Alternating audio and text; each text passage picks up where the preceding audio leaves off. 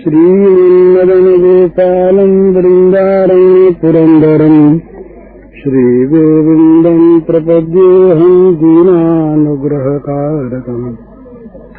वन्दे मुकुन्दमरविन्ददलायताक्षिम् कुन्देन्दुशङ्खदशनम् शिशुगोपवेशम् इन्द्रादिदेवगणवन्दितपादपीठम् वृन्दावनायमहम् वसुदेवसूनम् नवजलधरवर्णम् चम्पकोद्भाषिकरणम् विकसितनलिनाशयम् विस्फुरन्मन्दहास्यम् कनकरुचिदुकूलम् चारुबर्हावचूलम् कमपि निखिलसारम् नौमि गोपीकुमारम् वंशीविभूषितकरान्नयनीरदाभात् पीताम्बरादनुनबिम्बफलाधरोष्ठात् पूर्णेन्दुसुन्दरमुखादरविन्दनेत्रात् कृष्णात् परम् किमपि तत्त्वमहम् न जाने। ध्यानाभ्यासवशीकृतेन मनसा तन्निर्गुणम् निष्क्रियम्। ज्योति किंचन योगिनो यदि परम्, पश्यन्ति, पश्यन्तु ते। अस्माकम् तु तदेव लेखनचमत्काराय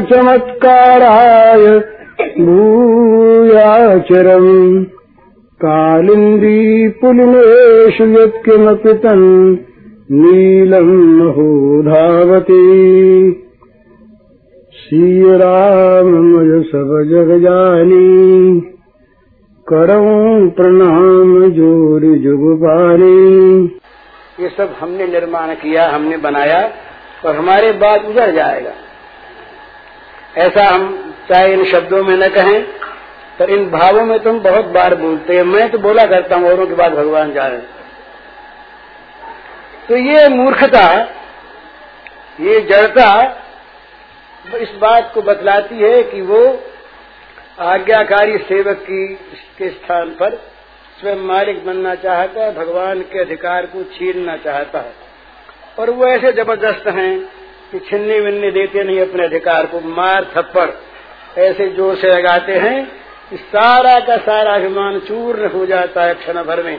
बड़े बड़े अभिमानी प्रहलाद से भगवान ने कहा, मांगो। प्रहलाद ने स्तवन में पहले ही कह दिया, स्तवन में प्रहलाद ने कहा, महाराज, क्या मांगू मैं? जिसके भ्रकुटी की बंकिमा को देखकर कहीं टेढ़ी भों हो गई तो देवताओं के प्राण हिल जाते थे, काँप जाते थे, न मालूम क्या होगा। जिसकी रुचि का पालन करने के लिए सारे देवता सदा तत्पर रहते थे। सारे ऐश्वर्य जिसके चरणों में लौटते थे, जो सबका एकमात्र स्वामी था, उसकी लाश मेरे सामने पड़ी हुई है ये दशा तो होगी, मैं मांगू क्या महाराज? क्या मांगू मैं?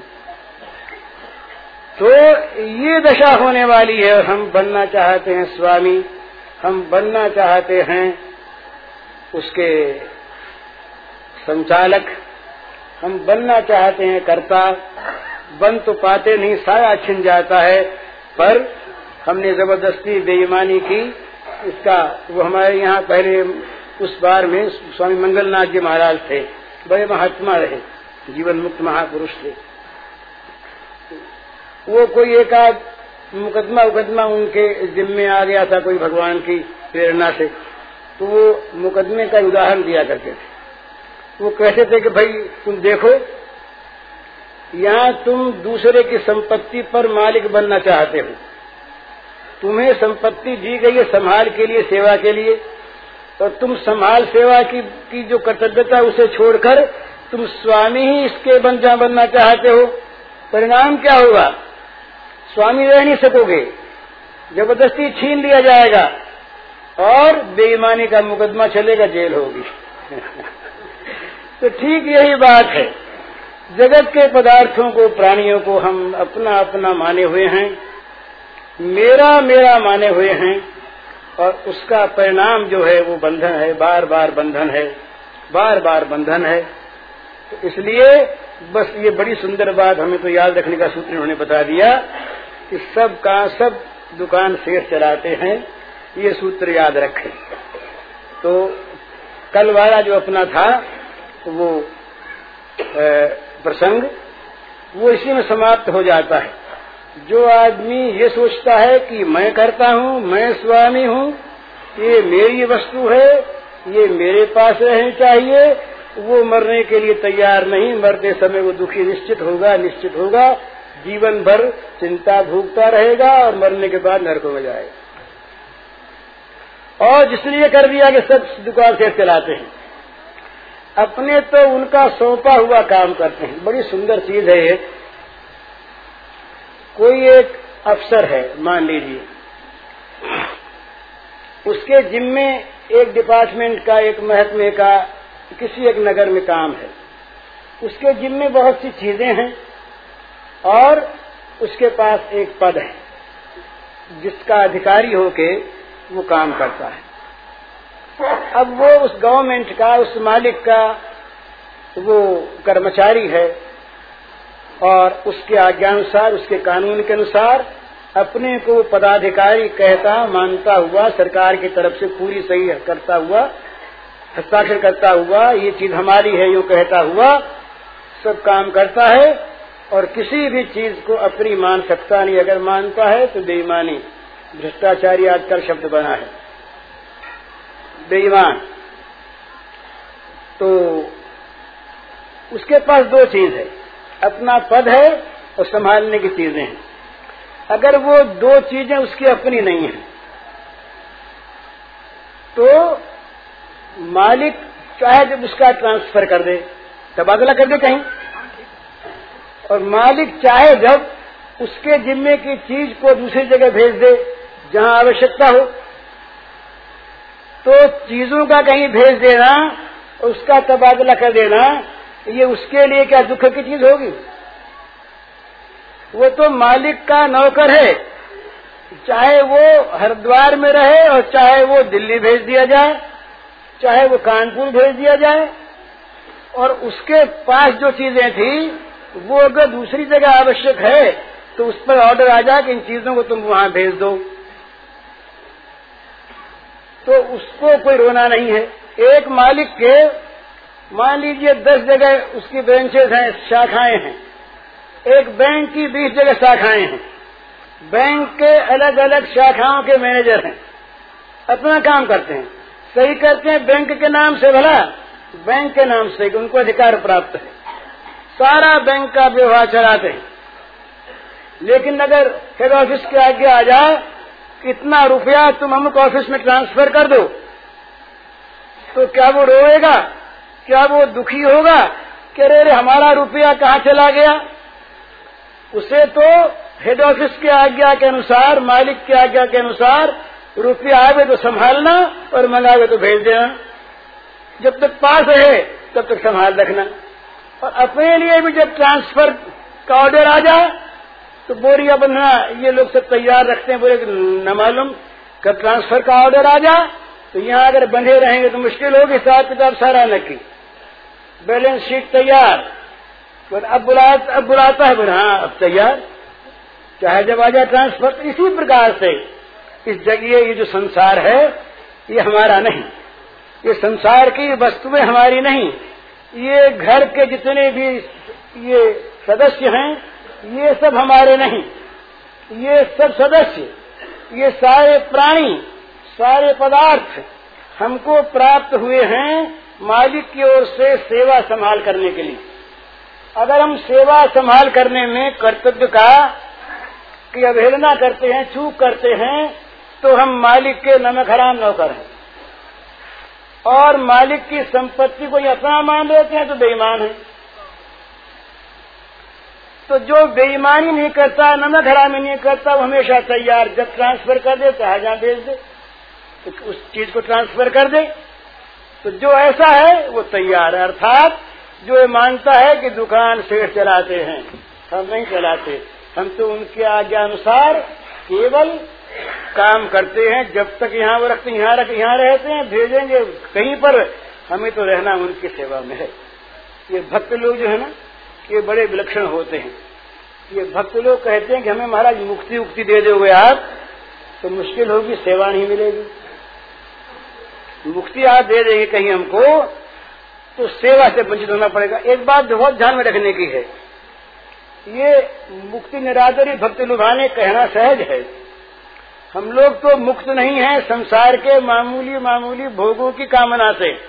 हम लोग मोक्ष की कामना के त्याग की बात क्या जाने? हम लोगों को तो मोक्ष का पता ही नहीं है। लेकिन बात क्या है? जो भगवान के सेवक हैं जिनको भगवान का सेवाधिकार प्राप्त है, ऐसे जो महापुरुष भक्तजन हैं, वो जगत से मुक्त हैं। ये दो बात ध्यान रखने, ध्यान में रखने के भला जगत की गुलामी और भगवान की सेवा दोनों साथ साथ नहीं चल सकती। जहाँ काम, तहाँ राम नहीं। और जहाँ राम, नहीं काम। तुलसी कबहू के रह सके रवि रजनी एक ठाम जैसे सूर्य और रात्रि, ये दोनों एक समय एक साथ नहीं रह सकते। अगर सूरज है तो रात नहीं, और रात है तो सूरज नहीं। इसी प्रकार, जहाँ काम, तहाँ राम नहीं जहाँ राम काम। जहाँ राम है, वहाँ काम नहीं है, और जहाँ काम है, वहाँ राम नहीं है। अर्थात जहाँ भगवत विहीन संसार है, वह उसके लिए भगवान नहीं है। और जहाँ भगवान है, वह संसार भी भगवत रूप है। तो ये जो भक्त होते हैं, ये मुक्त होते हैं भला। जो भक्त मुक्त नहीं है, उनकी भक्ति में जरा कसर है। मुक्त होने का अर्थ क्या है? संसार की वासनाओं से वे मुक्त हैं। संसार की कामनाओं से वे मुक्त हैं। संसार के भोगों की वासनाओं से वे मुक्त हैं। वे तो अगर बंधे हुए हैं कहीं पर तो भगवान के चरणों से बंधे हुए हैं। उनको जगत में कुछ नहीं चाहिए और भगवान के साथ उनका स्वाभाविक सहज स्नेह है। वाल्मीकि जी ने भगवान के रहने के घर बताए। महाराज, ये घर आपके लायक है। इसमें आप रह सकते हैं बच सकते हैं। ये आपके योग्य है, आपका घर तो नहीं है। पर ये आपके योग्य यहाँ आप रहिए, ये घर भी उत्तम, ये घर भी आपके लायक, ये भी लायक, ये भी लायक। भगवान ने कहा, मन ही मन को ऐसा घर तो बताओ यार ये, कि जो हमारे घर जिसमें बसे रहे हमेशा। तब अंत में कहा जाहि न चाहिए कबहू कछु और तुम सन सहज सने बसहु निरंतर तासु मन सोराउर निज गेह जाहि न चाहिए कबहू कछु और तुम सन सहज सने बसहु निरंतर तासु मन सोराउर निज गेह अब कहा मुनि ने कि महाराज, हम आपको अपना घर बताते हैं। जहाँ से कभी आप निकाले नहीं जा सकते, बोले बहुत दिन रहते हो गए भाड़ा बढ़ाएँगे। कानून बदलवाना चाहते हैं, कुछ नहीं। वो तो कहते हैं आपका घर है। उस घर में आप बसो निरंतर। एक दो दिन के लिए नहीं, वर्ष दो वर्ष के लिए नहीं। सदा के लिए आप उस घर में बस जाइए, क्योंकि आपका घर है। तो वो कौन सा आपका घर है? तो ज़ाहिर चाहिए कबहू कछु। और तुम सन सहज सने वाह, इस आधे दोहे में सारी भक्ति का स्वरूप बता दिया ज़ाहिर चाहिए कब कबहू कछु किसी अवस्था में भी न धन के भाव में वो धन की आकांक्षा करता है, न विपत्ति में पड़ने पर विपत्ति से त्राण करने के लिए वो पुकारता है, न वो बंधन का अनुभव करके मोक्ष की इच्छा करता है। न वो नरक में जाकर वहाँ से मुक्त करने के लिए भगवान से कहता है, कुछ नहीं। किसी अवस्था में कुछ भी जिसको नहीं चाहिए तो फिर उसका संबंध क्या है? तुम सन सहज स्नेह सहज स्नेह जिस स्नेह में, जिस प्रेम में कहीं किसी प्रकार का कोई हेतु है, कोई कारण है वो प्रेम प्रेम नहीं, वो भक्ति भक्ति नहीं, वो तो अहेतुक प्रेम। तुलसीदास जी महाराज कहते हैं, बड़ी सुंदर बात। वो कहते हैं, महाराज, हमारे में एक जड़ता है। ये मानव मात्र की ओर से बोलते हैं। तुलसीदास, हम लोगों की ओर से कहते हैं। फिर अपनी बात कहने लगेंगे। वो कहते हैं कि, महाराज यह विनती रघुवीर गुसाई और आस विश्वास भरोसो हरो जी की जड़ताई। मेरे जीवन में, मेरे हृदय में एक जड़ता आ गई, मूर्खता आ गई। तो क्या मूर्खता आ गई? और आस विश्वास भरोसो। दूसरे की आशा, दूसरे पर विश्वास और दूसरे का भरोसा, ये मेरे हृदय की जड़ता है। इस जड़ता को आप हर लीजिए, महाराज जी, मेरी प्रार्थना है। तो भाई जड़ता को हर के चाहते क्या हो? बोले, बस ये जड़ता न रहे। जहाँ पर ये आशा, विश्वास, भरोसा, किसी प्राणी में, किसी पदार्थ में, किसी अवस्था में, किसी व्यवस्था में, किसी स्थिति में, किसी वस्तु में है, आशा, भरोसा, विश्वास, वहाँ तक जड़ता है। तो कहा, फिर तुम क्या चाहते हो? मुक्ति चाहते हो, सदगति चाहते हो, सदबुद्धि चाहते हो, रिद्धि सिद्धि चाहते हो, और जगत में सबके लिए जो लोभ की वस्तु है कि मेरा नाम रहेगा, ये बड़ाई चाहते हो? तो कहा नहीं। चहो न सुगति, सुमति संपत्ति कछु रिधि सिद्धि विपुल बड़ाई। चहो न सुगति, सुमति संपत्ति कछु रिधि सिद्धि विपुल बड़ाई, हेतु रहित अनुराग राम पद बढ़ु अनुदिन अधिकारी। जिस सुगति में भगवत प्रेम न हो, वो सदगति नहीं चाहिए। वो सन्मति नहीं चाहिए। वो संपत्ति नहीं चाहिए। वो रिद्धि सिद्धि नहीं चाहिए। और वो विपुल बधाई नहीं चाहिए। चाहिए केवल ये हेतु रहित अनुराग राम पद बढ़ अनुदिन अधिकारी।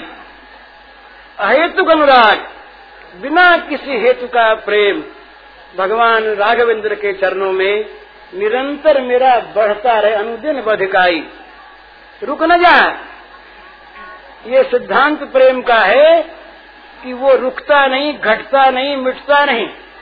वो तो प्रतिक्षण वर्धमानम।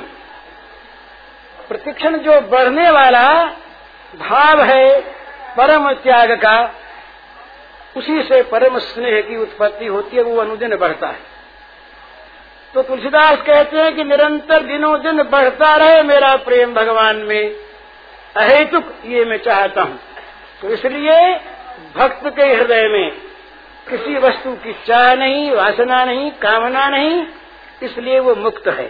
भक्त मुक्त होता है भक्त बंधन में नहीं आता, उसकी विशेषता एक और है कि भक्त भगवान को बंधन में ले आता है। भक्त स्वयं तो मुक्त होता है। भक्त स्वयं मुक्त होता है। जीवन मुक्त भगवान को नहीं बाँध सकता। ब्रह्म ज्ञानी भगवान को नहीं बाँध सकता। वो तो भगवान में जाके विलीन हो जाता है। पर ये भक्त, ये प्रेमी, ये भगवान को बाँध कर न चाहता है। शेष गणेश, महेश, दिनेश। सुरेश जाही निरंतर ध्यान। जाही अनंत खंड अभेद छेद छिद सुवेद बतावे नारद से सुख व्यास रखे पचिहारे तऊ पुनि पारन पावे। ताही अहीर की छोहरिया, छछिया बर छाछत नाच नचावे ताही अहीर की छोहरिया छछिया बर छाछत नाच नचावे लल्ला, उठाओ पीढ़ा। यशोदा मैया के संवयस का माता है, वृद्धा वात्सल्य मई गोपिकाएँ यशोदा के पास आके खड़ी होगी, रोज होती थी। बड़ा आनंद, ब्रह्मानंद कोई वस्तु नहीं। हाथ में कि किसी ने छाछ ली, कि छाछ में से जब वो लौंदा निकाल लिया, बोले, देख लल्ला, लौंदा तैयार है ये छाछ का, ये मक्खन का। ये मिलेगा। हाँ बोले मैया दे दे, बोले, ऐसे नहीं मिलेगा। वो जरा पीढ़ा उठा के लाओ तो। अब ये ब्रह्म ज्ञानियों के लिए, बुद्धिवादियों के लिए बड़ी लज्जा की बात वो समझ में नहीं आती कि या तो जगत है ही नहीं, और यदि है तो उनके संकल्प पर विद्युत है। अनंत अनंत कोट जगत जिनके संकल्प पर विद्युत हैं, खड़े हुए हैं। आकाश में अकारण ऐसे ही। वो भगवान उनको कहे, पीड़ा उठा के लाओ। उनका इतना अपमान। वो अपमान नहीं मानते, जाते हैं। अब पीड़ा उठता नहीं। ये और देखिए भगवान पीड़ा उठा नहीं सकते। उठाते हैं, उठता नहीं तो शर्मा जाते हैं देखते हैं माँ की तरफ़। देखिए क्या कहेंगी, उठा नहीं पीड़ा। और कहीं कह दे कि लौदा नहीं मिलेगा। तो डर जाते हैं मन में, फिर चेष्टा करते हैं। फिर छाती का बल लगा के उठाते हैं।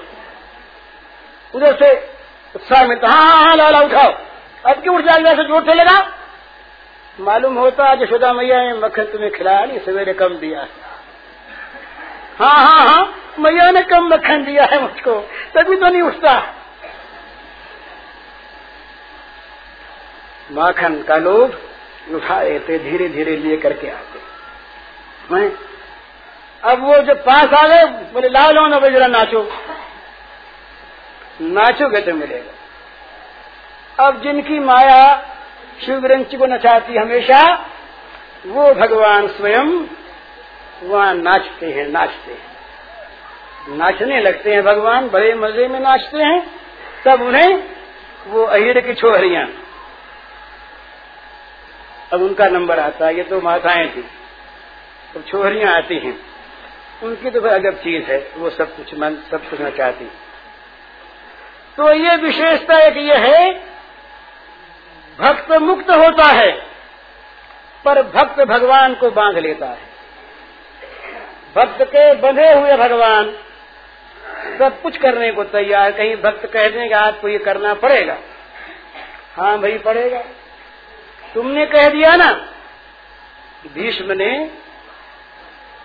कह दिया, अगर अगर तुम्हें कल मैं हथियार उठा दूँ तो मैं गंगा का बेटा नहीं, शांतनु का जाया नहीं, कृष्ण। तुम्हारे बल पर कल तुम्हारी प्रतिज्ञा टूटेगी।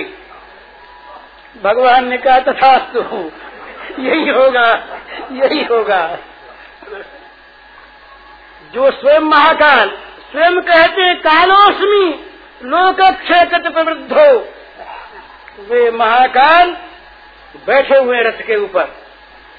अर्जुन के रथ के रश्मियाँ पकड़े हुए और भीष्म के वो भीषण बाण आते हैं। जर्जर हो जाता है भगवान का शरीर भी और अर्जुन तो सर्वथा प्रभ हो जाते हैं, शक्ति शून्य से हो जाते हैं, अचेतन से होते हैं। जब देखा अर्जुन को, निमित्त बना अर्जुन प्रतिज्ञा तो भीष्म की थी।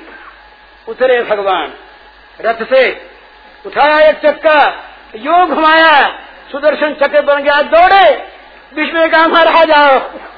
ये मौत तो बड़े खुशनसीबों को मिलती है। चलो गिराओ मुझे नीचे।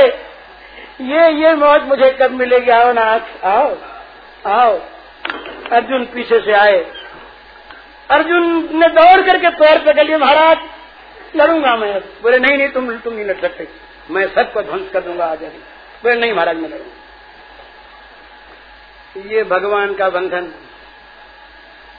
तो जिन बांध्यो सूर्य सूर्य नाग नर, प्रबल कर्म की डोरी, सोय विच्छिन्न ब्रह्म, जसुमति हठ बांध्यो सकत न छोड़ी जिन बांध्यो सूर्य असुर नाग नर, प्रबल कर्म की डोरी, सोय विच्छिन्न ब्रह्म जसुमति हठ बांध्यो, सकत न छोड़ी, ज़बरदस्ती पकड़ के बाँध लिया भैया।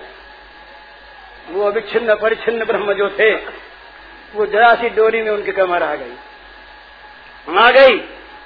बंद गया, छुड़ा नहीं सकते। जिनके नाम ले लेने नामाभास से बड़े बड़े पापियों के बंधन टूट जाते हैं। वो भगवान, ऐसे बंध गए उस प्रेम यशोदा मैया की प्रेम की डोरी से। अपने आप छुड़ाने में समर्थ हो गए। पकड़ लिया हाथ माने। वो दृश्य भागवत का बड़ा मधुर बड़ा मधुर हाथ पकड़ लिया। एक हाथ पकड़ लिया और एक हाथ में दे छड़ी लेके डरा रही है। अब वहाँ का भगवान की झांकी कोई देखे तो एक तो वो श्याम सुंदर थे ही। यद्यपि उनका उनका जो श्याम सुंदर रंग था, वो काला होने पर भी बहुत से कालों को उजला करने वाला। बलिहारी व प्रेम की गति नहीं समुझे कोई। जो जो डूबे श्याम रंग त्यों त्यों उज्जवल हो ये उसकी महिमा। सारे कालों को वो सफ़ेद कर दे और स्वयं काला रहे। ये उनका मनमोहन रूप तो काला श्याम सुंदर, उस पर माँ ने फिर काजल लगा दिया था आँखों में, और अब आप रोए, आँसू बहे। तो वो श्याम, ललित श्याम रक्ताभ, भगवान के गंड मंडल पर, भगवान के कपोलों पर, और वो काजल की धारा बह करके आई। काजल की धारा बह रही है, यो डर रहे हैं। हाथ एक एक तुम्मा एक तुम्मा पकड़ी हुई है। वो एक छड़ी, यूँ देखते हैं, यूँ डरते हैं, यूँ डरते हैं। जिनके जिनके भय से यमराज भयभीत रहते हैं, वो भगवान डर गए। डरे हुए से भयभीत से हुए भगवान और काँप रहे हैं। देखते ये क्या हो गया। यशोदा डर गई कह रहे बच्चा बहुत डर गया कहीं कुछ हो गया इसको तो बड़ी मुश्किल होगी तू बड़ी बड़ी तू खराब है ये, ये क्या बच्चे को डरा है अपने आप? पहले तो कहा सखियों ने कब तो नहीं मारा। गोपियों ने कहा अरे यशोदा कर क्या रही है? लकुट कर तेदार छोड़ इस लकुटी को। इस श्याम सुंदर को तू डराने जा रही है? दया मया नहीं आती क्या हो गया? जो मक्खन खा गया क्या हो गया? कुछ चोरी कर हो गया हो गया, क्या नहीं मानी तो अपने आप डर गए, अरे राम राम राम, बच्चा देखो कहाँ पर आया ना, कि कुछ हो गया तो? ये भगवान भक्तों के इतने बंधन में आ जाते हैं कि अपनी सारी की सारी महिमा को अपने आप ही उठा के ताक पर रख देते हैं। महिमा में रहते हैं, महिमा जाती नहीं कहीं। उनकी महिमा कहीं ताक पर रखी नहीं जाती, पर लोग देखते ताक पर रख दी। पहले तो इसी अध्याय में आता है भगवान को बड़े ज़ोर की भूख लगी। भूख लगी। कहीं आप काम को भूख लगती है क्या, पूर्ण काम को? भूख लगी। और भूख से बीच में माँ ने छुड़ा दिया दूध, पीना तो गुस्सा आ गया। गुस्सा आ गया तो मटके फोड़ डाली। फिर डर लगा तो भागे कोटरी में घुस गए। डर आया, काम आया, क्रोध आया, लोभ आया, भय आया। घुस करके और फिर अंदर जा करके देखा कि माँ तो है नहीं। और ये तमाम छीके पर बढ़िया बढ़िया मक्खन रखा हुआ है। तो चोरी से खाने लगे। फिर घर बिगाड़ने की बात आई। खाया ही नहीं। ले लेके तमाम बंधनों को फेंकने लगे। चाहे रामावथा रेल उतार रहे हो? कुछ भी कर रहे हो? पर किया तो सही ना। इसके बाद जब माँ आई तो भागे। और बाँध लिया तो रोए। अब बताइए कौन सी महिमा बाकी रह गई इनकी? पर ये, यही तो बड़ी महिमा है। ये महिमा क्या है? भगवान दिखलाते हैं कि मैं कितना भक्त के वश में होता हूँ कि भक्त के लिए स्वयं बंधन में आकर के जैसे बंधन में पड़ा हुआ प्राणी सब कुछ करता है मजबूरी से, उसी प्रकार में स्वेच्छा से, स्वलीला से, मजबूरी से नहीं। प्रेम की मजबूरी तो ज़रूर है। प्रेम वश होकर के मैं ये करता हूँ तो भक्त भक्त जो होते हैं ना, ये मुक्त होते हैं बात ध्यान रखनी चाहिए। जो भक्त संसार से मुक्त नहीं, जो भक्त कामना, वासना, आसक्ति, ममता का दास है, वो भक्त नहीं है। ये बात ध्यान रख लेनी चाहिए। उसकी भक्ति में कसर है भक्त तो वो है जो सब कुछ भगवान को सौंप कर, भगवान का हो गया। कुछ रहा ही नहीं न शरीर अपना है, न अपना मन अपना है, न बुद्धि अपनी है मन हो तो सोचे, बुद्धि हो तो विचार करे, उसने अपना मन, अपना तन, अपनी बुद्धि सब दे दिया, फिर किसकी वासना रहे? भुक्ति मुक्ति यावत। पिशाची हृदय वर्तते, तावत प्रेम सुख कदम भवे। ये कहा कि जब तक भुक्ति और मुक्ति की, भोग और मोक्ष की पिशाचिनी इच्छा, हृदय में वर्तमान है। तब तक प्रेम का अंकुर नहीं पैदा होता। प्रेमांकुर की उत्पत्ति के लिए सारी भोग मोक्ष की इच्छाओं का परित्याग आवश्यक है वो भक्त करता है, इसीलिए वो भक्त है। इसीलिए वो भक्त है। तो भक्त क्या मानता है? भक्त मानता कुछ कुछ नहीं। जहाँ मानना है, वहाँ भी कुछ भक्ति में गड़बड़ गड़बड़ वो मान, उसके पास मान्यता मान लेते नहीं। जहाँ मान्यता है ना, वहाँ कल्पना है, मान्यता है, वहाँ कल्पना है। मान्यता नहीं है। वो तो भगवान का नित्य नित्य दास है। नित्य नित्य सेवक है। नित्य नित्य प्रेमी है। वो भगवान का और भगवान उसके इतना ही वो जानता है, मानता मानता कुछ नहीं। वो जानता है मैं भगवान का और भगवान मेरे। ऐसी अवस्था में वो जगत की वासना उस पर रहती नहीं। जगत की कामना उस पर कुछ कर सकती नहीं। और कहीं कोई डिगाने उगाने के लिए कुछ दूसरे आते हैं तो भगवान का चक्र तैयार। उसके बिना कहे दूसरा कोई यार उस, उस पर हमला करने के लिए उसकी ओर ताके भी कुछ दूर से भी भक्त की ओर। तो भगवान कहते हैं हमारी ओर ताकता है। हमारी ओर ताकता है। हमसे लड़ना चाहता जानता नहीं है ये कौन है और किसके आश्रय में भगवान ने विरोध किया अरे भैया अर्जुन तो तुमने प्रतिज्ञा करके सुना बोले हमारे चली तो बोले इतनी बड़ी प्रतिज्ञा करते हैं ऐसा क्या बल है तुम्हारे पास? बोले हाथ है ना। हमारे पास बल क्या है? ये हम श्री कृष्णावतार में बाजिला की बात छोड़िए वहाँ तो कभी रोते ही नहीं है तो वहाँ तो रोने में हँसते हैं। श्री कृष्ण कभी रोए राय नहीं ये रोए तो हंसे। पर वहाँ पर उस दिन दो देखते हैं एक तो भगवान राम के, की लीला में लक्ष्मण के और सीता के लिए भगवान रोते और प्रहलाद करते हैं, प्रहलाद। लोग अर्थ पूछा करते हैं निजरणी के कुमारा, ये बोले, तुलसीदास ने कैसे लिख दिया?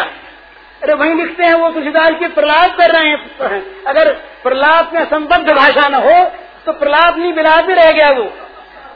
प्रहलाद में कुछ मनमत्ता व्यवस्था होनी चाहिए, पागलपन। तो वह तो भगवान प्रहलाद पढ़ते हैं। और एक अर्जुन के मरने के बाद जब हुई तो दारू को बैठा लिया अपने पास रात भर प्रहलाद पढ़ बोले कल देखना। देखना कल क्या होता है? सारा जगत ध्वंस हो जाएगा प्रलय हो जाएगी। और, और अगर अर्जुन अर्जुन कुछ हो गया तो मैं मारा जाऊँगा मैं मैं मर जाऊँगा। और अर्जुन जब देखेगा कौन? अर्जुन मेरा है। अर्जुन पर हमला करना मेरे पर हमला करना है। अर्जुन को मारने की इच्छा करना है मुझको मारने की इच्छा करना है। देखना मुझे कौन मारेगा कल। कल देखो क्या होता है। रात भर भगवान प्रहलाद करते रहे। क्यों कहते रहे? ये ये भक्त की नहीं ये तो ऐसा जो भक्त है, वो भगवान से क्या चाहता है? कुछ नहीं चाहता, वो भगवान को क्या मानता है? वो उसकी क्या मान्यता है? जगत क्या है? बोले, जगत की मान्यता में सांख्य सांख्य के रूप पढ़ते रहे। जगत कैसे बना? कितनी संख्या है? कितने तत्व हैं? क्या है? कुछ नहीं मतलब उसको तत्वों से। बोले, ये ये चित्त है या अचित है? ये सत है या असत है? वो इससे भी मतलब नहीं। वो जानता है भगवान मेरे हैं बस। और कुछ नहीं जानता, भगवान मेरे और मैं उनका। अब क्या कुछ हुआ करे? चित हो सत हो, असत हो, कुछ हो, कुछ न हो इससे मतलब नहीं। वो मेरे और मैं उनका। इस प्रकार जो जानता है, वो जगत की सारी वासनाओं से सर्वथा मुक्त होता है और वही वास्तव में भक्त होता है। ये जो प्रश्नों के पन्ने आए हैं, मैं तो भूल गया, पन्ने मेरे हाथ ही में रह गए, मैं तो सेठ की बात पर आ गया। ये प्रश्न तो बड़े सुंदर हैं और इन प्रश्नों का उत्तर अगर संक्षेप से दिया जाए तो, तो भगवान श्री राम और भगवान कृष्ण की लीलाओं तथा उनके महत्व का वर्णन करने की कृपा करें। तो ये वर्णन तो महाराज हमसे हो नहीं सकता। राम और कृष्ण की लीला का वर्णन करे कोई ये सब हार गए करते करते हार गए। किसी ने इनकी लीला का अंत पाया नहीं। अनंत लीला अनंत लीला उसका कोई पार नहीं। और अमित महत्व, जो भगवान का महत्व बताने जाए वो मूर्ख। क्या बताएगा? जिसकी कोई संख्या ही नहीं, जिसका परिमाण ही नहीं, जिसका अंत ही नहीं तो यही कहना पड़ता है कि अनंत है, अपार है असीम है। तो उनकी लीलाएँ जो हैं, वो अनंत हैं, अपार हैं, असीम हैं, मधुर हैं, सुंदर हैं भवव्याज नाशक हैं। तद कथामृतम तत्व जीवनम कोई विरतम कलमशापहम ये गोपियों ने गाया उनकी कथा उनकी लीला के संबंध में वो कथा अमृत है। समझे? वो सारे कलमश को हरने वाली है, वो भवबंधन से मुक्त करने वाली है, वो भगवान को मिला देने वाली है। ऐसी राम की, ऐसी कृष्ण की। राम कृष्ण में कोई भेद नहीं। दूसरी चीज़, शुद्ध ब्रह्म, परमात्मा और राम कृष्ण में कोई अंतर है कि नहीं? भाई, हम तो जानते नहीं। पर शास्त्र कहते हैं, कोई अंतर नहीं। जो राम है वही कृष्ण है, जो कृष्ण है, वही शिव है, जो शिव है, वही देवी है, और जो देवी है, वही ब्रह्म है। अगर भगवान कहीं दो चार हो, कोई भगवान नहीं रहता, ये सिद्धांत की बात है। भगवान कहीं पाँच चार सात हो जाए तो उनमें एक भी भगवान नहीं, सब अल्प हो गए। और ये मानने की ये सब भगवान नहीं, तब भी हमारे भगवान छोटे हो गए, क्योंकि हम तो कृष्ण को मानते हैं और हमारे कृष्ण को वो मानते हैं तो शिव को मानते हैं। तो हमारे भगवान हमें तक सीमित रहे। तो फिर क्या बात है? तो तत्वतः ये बात है कि एक ही भगवान, एक ही परम तत्व, नित्य नित्य अनाज काल से अनंत रूपों में प्रकट हैं और विभिन्न भाव से लीला लीला रत हैं। जिस लीला को जो पसंद करे, जो जैसा अधिकारी हो, जिसकी जैसे रुचि हो, उसी से वो अपने मार्ग में जाए। इसलिए कोई अंतर नहीं, बिल्कुल सर्वथा एक ही एक ही एक ही। हमसे पूछे, भाई, तुम्हारे क्या है? तो ये बात बताने की तो है नहीं। बताने की तो है नहीं, ये तो अपनी अपनी। बोले, तुम किसको खसम मानती हो? जिसमें मन मानता उसको मानती है। अब ये अब ये बतावे कौन? बतावे कौन भाई? ये को बतावे कौन? लेकिन शब्दों में पूछते हैं तो हम तो कहते हैं, भाई, एक बात है। और को समझे सो समझे। हमको इतनी समझ भली ठाकुर नंद किशोर हमारे ठकुरायन वृषभानु लली ये हमारी अपनी बात है। तो माने न माने हमारा कोई किसी पर आग्रह नहीं। और ये हम नहीं मानते कि राम को मानने वाले हमारे ठाकुर से छोटे ठाकुर को मानते हैं या राम कोई दूसरे ये हम नहीं मानते। ये हम नहीं मानते। जो हम ये मानते हैं कि जो राम है, वही कृष्ण है। जो सीता है, वही राधा है, वही रुक्मणी है, वही लक्ष्मी है। जो शंकर पार्वती है, वही लक्ष्मी वैकुंठपति भगवान रमानाथ हैं, कोई अंतर नहीं है। परंतु हमें ये प्यारा लगता है। इसलिए हम यही कहते हैं कि और को समझे सो समझे, हमको इतनी समझ भली। ठाकुर नंद किशोर हमारे, ठकुरायन वर्ष भानु लली वो चाहे पुष्पांजलि हुई हो, न हुई हो, इसका हमें मतलब नहीं। वो क्या है, क्या नहीं, ये मतलब नहीं। वो प्रक्रिया है स्वक्रिया हमें मतलब नहीं। वो भली है, बुरी है कोई माने मतलब नहीं, हमारी तो ठकुरायन है वो, ठकुरायन स्वामिनी है, ये हमारा अपना मत दूसरी बात, शीघ्र से शीघ्र भगवान की प्राप्ति कहते हो। भगवान की प्राप्ति जितनी सहज और सुकर है, उतनी नौकरी मिलनी नहीं है। नौकरी किसी को मिलेगी तो उसमें पूर्व के प्रारब्ध कर्म का कारण होना चाहिए। बिना कर्म के संसार का भोग नहीं मिलता, ये सिद्धांत है। संसार के भोग की प्राप्ति में कर्म की अपेक्षा है। हम रुपए के लिए हज़ार प्रार्थना करें, रोवे हज़ार, सब रोते हैं। जब करें, तब करें, रोवे मनावे रुपया दिए रुपया दिए रुपया दिए आओ। लोग इतनी जड़ता आ गई कि दिवाली पर रुपयों को पूछते हैं। दिवाली पर हमने देखा, कटोरे में रुपया रख देते सिक्का। लक्ष्मी जी को ही पूछते हो तो भी समझते हैं कि भाई इसका धिष्टात्री देवी को तो पूछते हैं। भगवान की अर्धांगना को तो वो तो जड़ सिक्के को पूछते हैं। तो पर वो जड़ सिक्का चाहे पूजा किया गया उसके आठ हज़ार। तो जड़ तो जड़ है, न वो बोलेगा, न वो आ सकता है आपके पास, न वो आपकी वेदना को जानता है। वो तो अगर आपके कर्म में कहीं किसी प्रकार का फल आवश्यक तो मिलेगा। लेकिन भगवान मिलते इच्छा से। इच्छा से धन नहीं मिलता, इच्छा से नौकरी नहीं मिलती, इच्छा से व्यापार नहीं मिलता, इच्छा से पति पत्नी नहीं मिलते, इच्छा से संसार का कोई स्थान नहीं मिलता। परंतु अगर इच्छा आपकी पूर्ण हो, अनन्य हो तो भगवान मिलते हैं, अवश्य मिलते हैं और अभी मिलते हैं। अगर अभी न रहा जाए तो अभी मिल जाएँगे, क्योंकि वो किसी कर्म के फल नहीं है ना। बोले, हमने खेत में बीज बोया है अब वो कहीं अंकुरित होगा, फिर उसमें वो बड़ा होगा, तब कहीं पल्लवित होगा उस पत्ते निकलेंगे, फिर फूल निकलेंगे, फिर उसमें फल बनेगा। ये आवश्यक नहीं है। वो तो है, यहाँ है, अभी है। हरि व्यापक सर्वत्र समाना, प्रेम से प्रकट हो ही मैं जाना। तो भगवान की प्राप्ति चाह करने वाले को अति सुलभ, अति शीघ्र। और नहीं चाह करने के वाले के वास्ते अति दुर्लभ। महान कठिन और असंभव मानने वाले के लिए असंभव, ये भगवान की प्राप्ति की बात है। साकार रूप से भगवान के दर्शन तथा भगवान की प्राप्ति या पूर्ण स्थिति में कोई अंतर है, या ये कही बात है, ये भी स्वसंवेद्य विषय है। हमको तो पूर्ण स्थिति प्राप्त है नहीं तो पूर्ण स्थिति में क्या स्थिति होती है, हमें मालूम नहीं। और हमारे जो भगवान हैं उनके मिलने में आनंद होता है, ये हमारा विश्वास है। और वो आनंद अपरिमित है, अपरिमेय है, अनंत है, असीम है। अब उस आनंद के साथ किसी दूसरे आनंद की तुलना होती है नहीं? कि तुलना करने वाले जानते, हम तो जानते नहीं। पर हम तो मानते हैं कि हमारे भगवान ही ब्रह्म हैं। इसलिए ब्रह्म की प्राप्ति का आनंद, हमारे भगवान की प्राप्ति का आनंदित तो होगा। उसमें अंतर क्या है?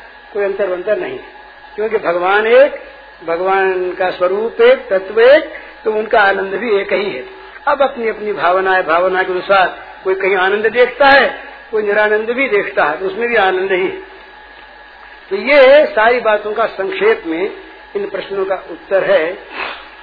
ऐसी बात है कि साधना में केवल दो बात की आवश्यकता है। अपने साध्य में सर्वोपरि बुद्धि हो। और अपने साधन में सर्वोपरि बुद्धि के साथ साथ पूर्ण सावधानी हो। बस।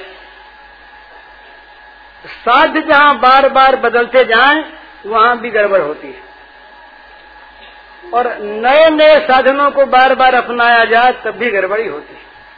माने सबको, जाने सबको आवश्यक हो तो सुने सबकी और करे अपनी।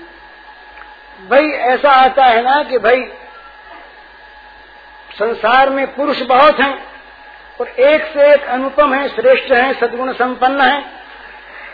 पर सती स्त्री के लिए वे सब वे सब पुरुष अच्छे, महात्मा, संत, श्रेष्ठ गुण संपन्न होते हुए भी उसका पति तो उसका पति ही है। वो चाहे कैसा ही हो। उसको दूसरे की ओर देखने की मतलब नहीं। इसी प्रकार से अपने साध्य में, महादेव गुण भवन और विष्णु सकल गुण धाम, जय कर मन रम जाहि सनता हिता सन काम। ये सप्तर्षि गए पार्वती के पास, बोले, पगली हो गई हो। उस सागर के लिए तब रही हो। मसान में रहता है, भूतों का पति है, मुंड के माला पहनता है, खाने को जिसके पास नहीं, घर को घर भी जिसकी झोंपड़ा नहीं, पहनने को कपड़ा नहीं, नंगा रहता है, और जिसको घर सुहाता नहीं, घर उजाड़ दिया, एक स्त्री बिचारी थी, उसको बहका के भिजवा दिया पीहर में मारी गई बिचारी, अकेला रहना चाहता है, नंगे धरंग, सांपों वापों को लपेट लेता है, बस रमा लेता है, उसको उसको तुम प्राप्त करना चाहती हो? तो भाई, स्त्री, कोई कोई कोई लड़की अगर तपस्या करती हो किसी अच्छे पति के लिए तो उसके एक गुण कोई वर्णन कर दे। और वो करने वाले पर सप्तषि जैसे हो, क्या होगा? पार्वती हंस कर रह गई, कुछ बोली नहीं। तो सोचा, ये ये तो दाव नहीं चला। तो बोला अच्छा अच्छा सुनो पार्वती, हमने तुम्हारे लिए बड़ा सुंदर वर खोजा है। और बड़ा श्रेष्ठ है, सर्वश्रेष्ठ, सर्वोत्तम, सर्व सदगुण संपन्न महान ऐश्वर्य संपन्न, सौंदर्य माधुर्य का समुद्र विष्णु भगवान वैकुंठपति। बोलो तो हम बातचीत करवा दें। तब वो कहती है जन्म कोट लगी रगड़ हमारी बड़ों शंभु न तो रहूँ तुम्हारी जन्म कोट लगी रगड़ हमारी बरऊ शंभु न तो रहूँ तुम्हारी एक जन्म की बात नहीं जो साधक साधना से ऊब जाता है, इतने दिन हो गए नहीं मिले, वो चाहता कहाँ है? उसे तो रगड़ लगाते जाना है।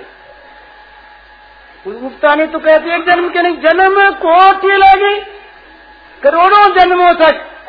हमारी तो यही रगड़ चलती रहेगी, साधना होती रहेगी, या तो शंभु मिले और या तुम्हारी ही रह जाए तो बोले, इतना इतना हमें गुणवान बताया तब बोले, अच्छी बात है, मान ली। महादेव अवगुण भवन और विष्णु सकल गुण धाम। महर्षियों, माना, मान थोड़ी देर के लिए कि हमारे महादेव जो हैं, वो अवगुणों के घर मान ली। पर आप जो विष्णु भगवान हैं, ये सारे गुणों के धाम है, मान लिया। पर महाराज क्या कहें, जाकर मन रम जाहि सन, ताहि ताहि सन काम। जिसका मन जिसमें रम गया, उसको उसी से काम है। तो ये साध्य। साध्य न बदले। फिर वो साध्य जैसा होगा, वो अपने आप में सारा भेद खोल देगा। फिर हाँ श्री कृष्ण के रूप में हमने अगर किसी को भजा, राम के रूप में भैया और किसी को नहीं माना तो जब हम राम के हो जाएँगे अंतरंग तो राम बता देगा, अरे शिव भी हमें है। शिव को पूजने वाले हमारे नाम तो हमारे हमारे हमारे उसी नाम से पूछते हैं।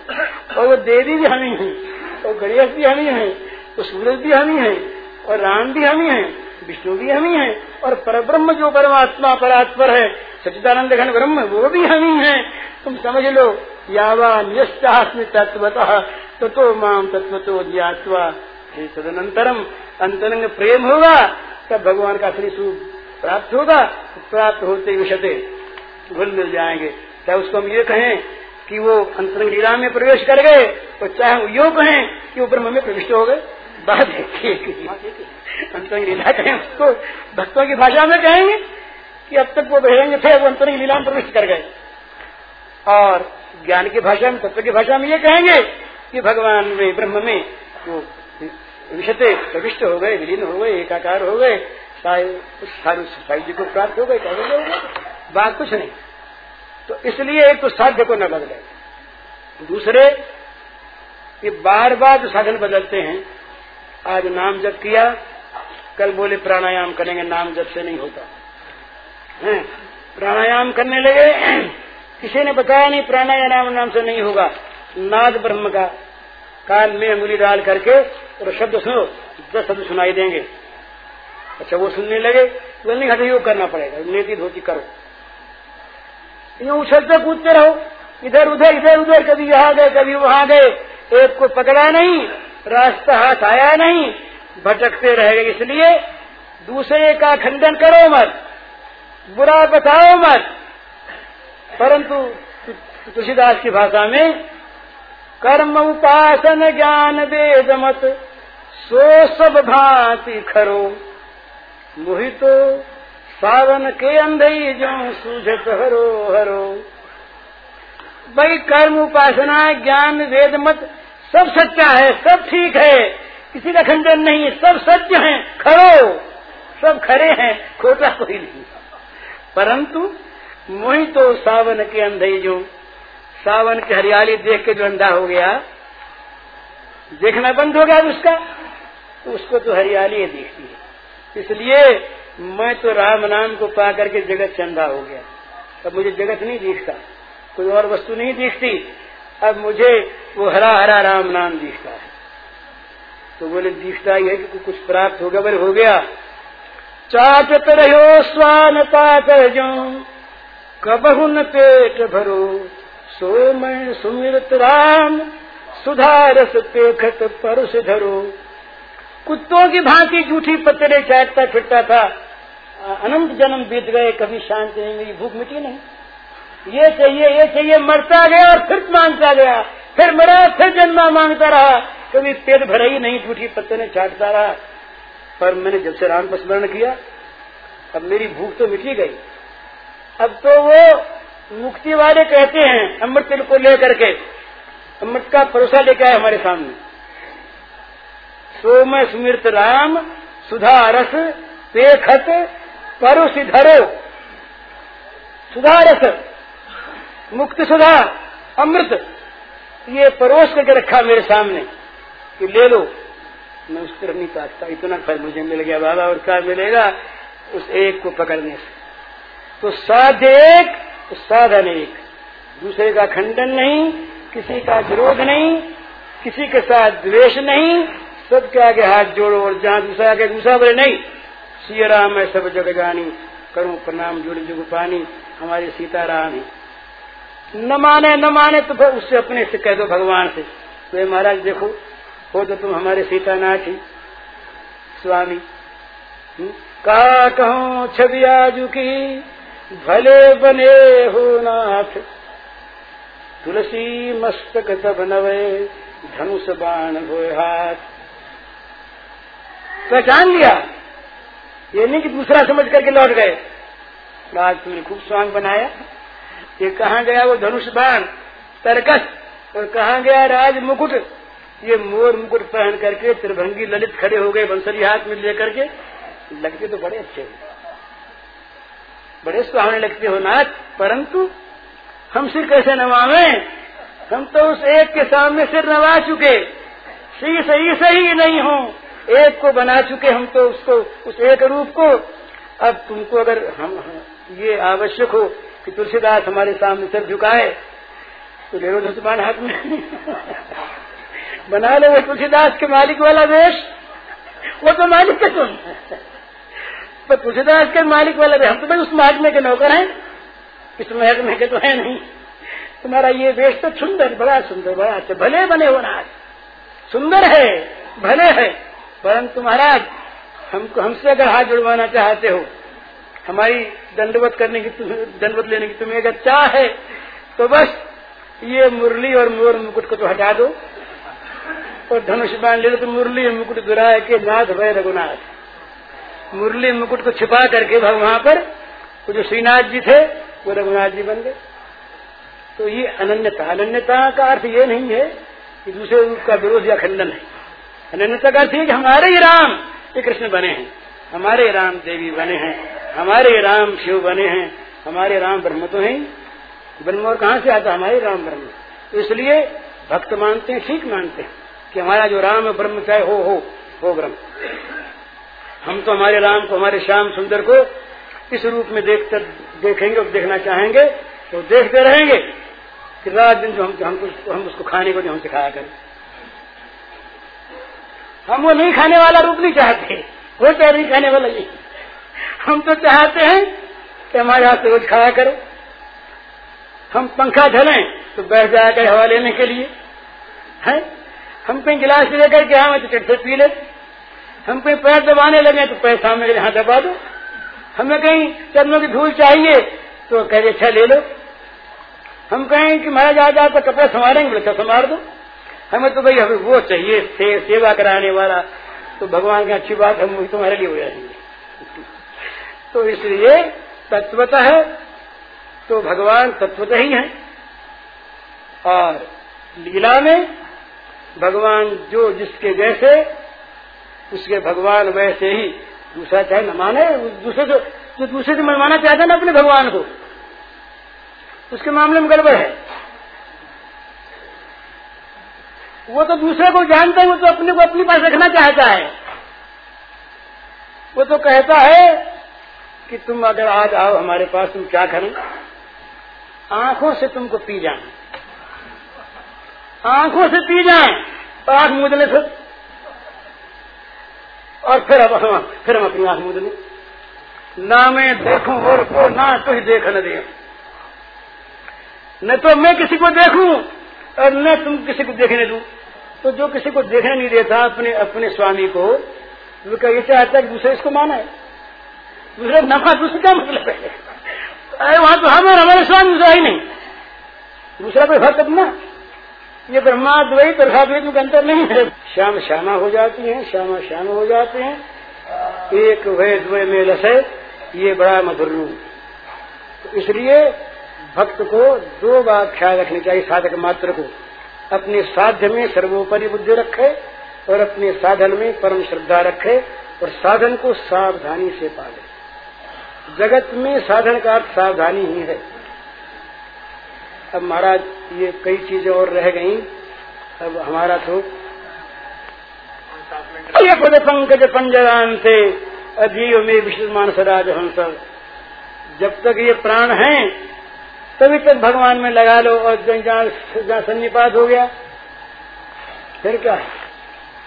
भक्तों को सन्निपात नहीं होता। सन्निपात भी भगवान ही आते हैं। सन्निपात नहीं आता, मौत के रूप में भगवान आते हैं।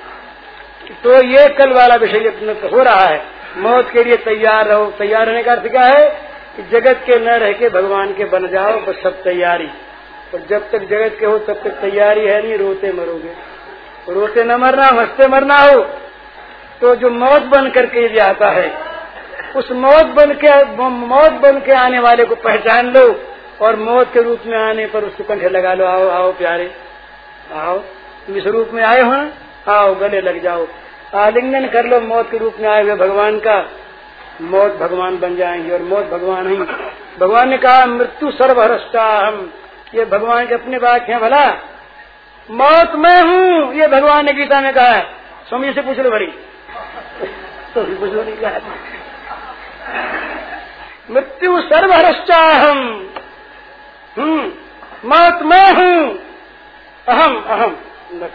तो फिर जब वो कहते हैं, मौत में हूँ फिर मौत से डरना क्या आओ ना। आओ ना, मौत के रूप में आओ तो तुम हो तो आओगे तुम ना। लगाओ गले हमें मौत के रूप में आकर। करो आलिंगन। बड़ा अच्छा है आओ आओ प्यारे। बस हमेशा मौज, और मौज ही मौज की तैयारी। हरिओम सबसे।